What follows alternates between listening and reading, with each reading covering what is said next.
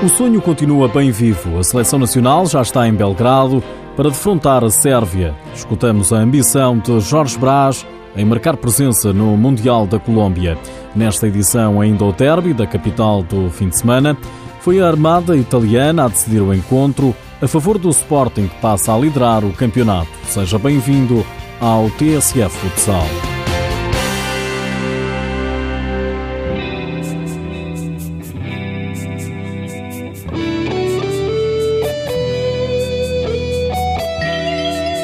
Não há tempo a perder. A seleção nacional já está em Belgrado para defrontar a Sérvia no play-off de acesso rumo ao Campeonato do Mundo da Colômbia.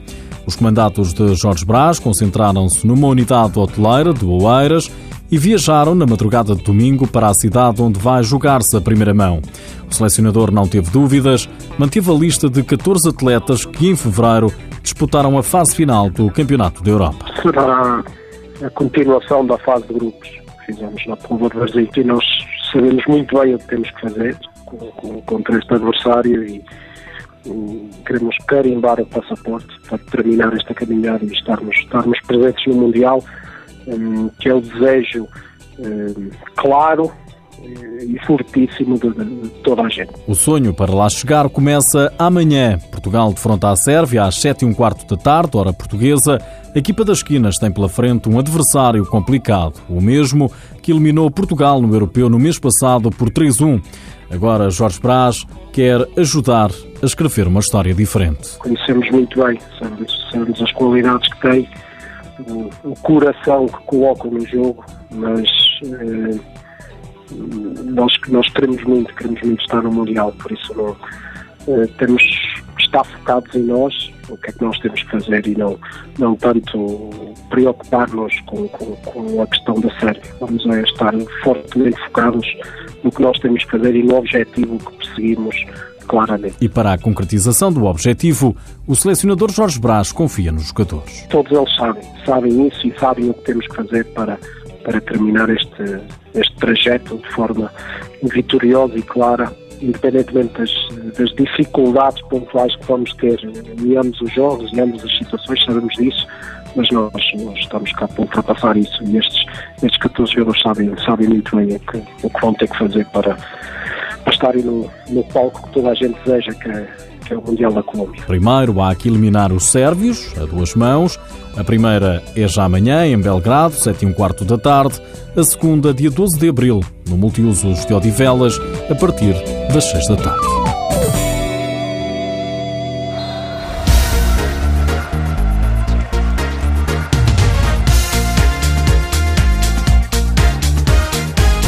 O Sporting venceu o Benfica e passou a comandar a Liga Portuguesa. Leões e Águias têm os mesmos pontos, mas o Sporting tem menos um jogo. No derby da capital, no jogo que marcou o arranque da jornada 20, levou melhor a armada italiana no multiusos de Odivelas.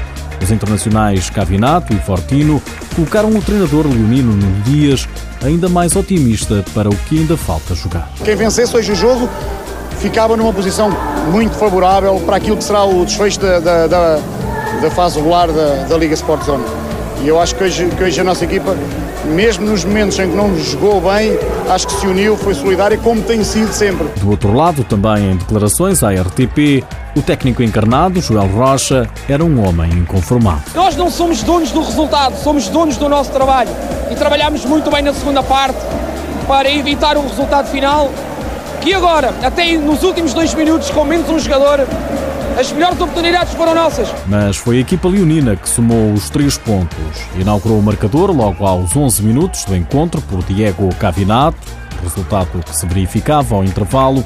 Na segunda parte, o Benfica ainda reduziu por Rafael Enmi, mas a igualdade durou apenas 3 minutos. Haveria de ser outro italiano, Rodolfo Fortino, a fechar a contagem 2-1 vitória do Sporting. Nos outros jogos, regresso do Braga ao EMA às vitórias. Os minhotos golearam em casa por 7-1 o São João.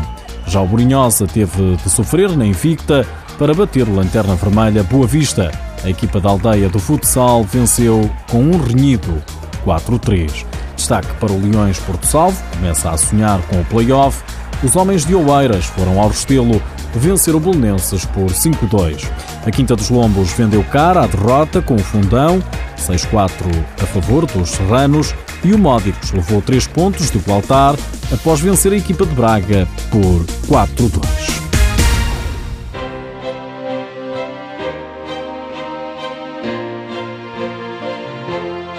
Nas últimas horas, ficamos a saber que já são conhecidos os horários da fase final da Taça UEFA Futsal. O Benfica defronta os russos do Ugra no dia 22 de abril, às 4h30 da tarde. Outros horários: Pescara Inter, 22 de abril, 7h30, 24 de abril, 3 e 4 lugares, às 5 da tarde, e a final está marcada para as 7h30. A saber ainda, a TV 24 vai transmitir os jogos da Seleção Nacional frente à Sérvia. Por hoje é tudo, já sabe que o TSF Futsal está disponível em podcast, mas antes de me ir embora deixo-lhe mais esta. Sabia que pela primeira vez na história o número de praticantes de futsal masculino e feminino ultrapassou os 30 mil? O futsal português continua a trilhar um rumo de crescimento sustentável. É um facto.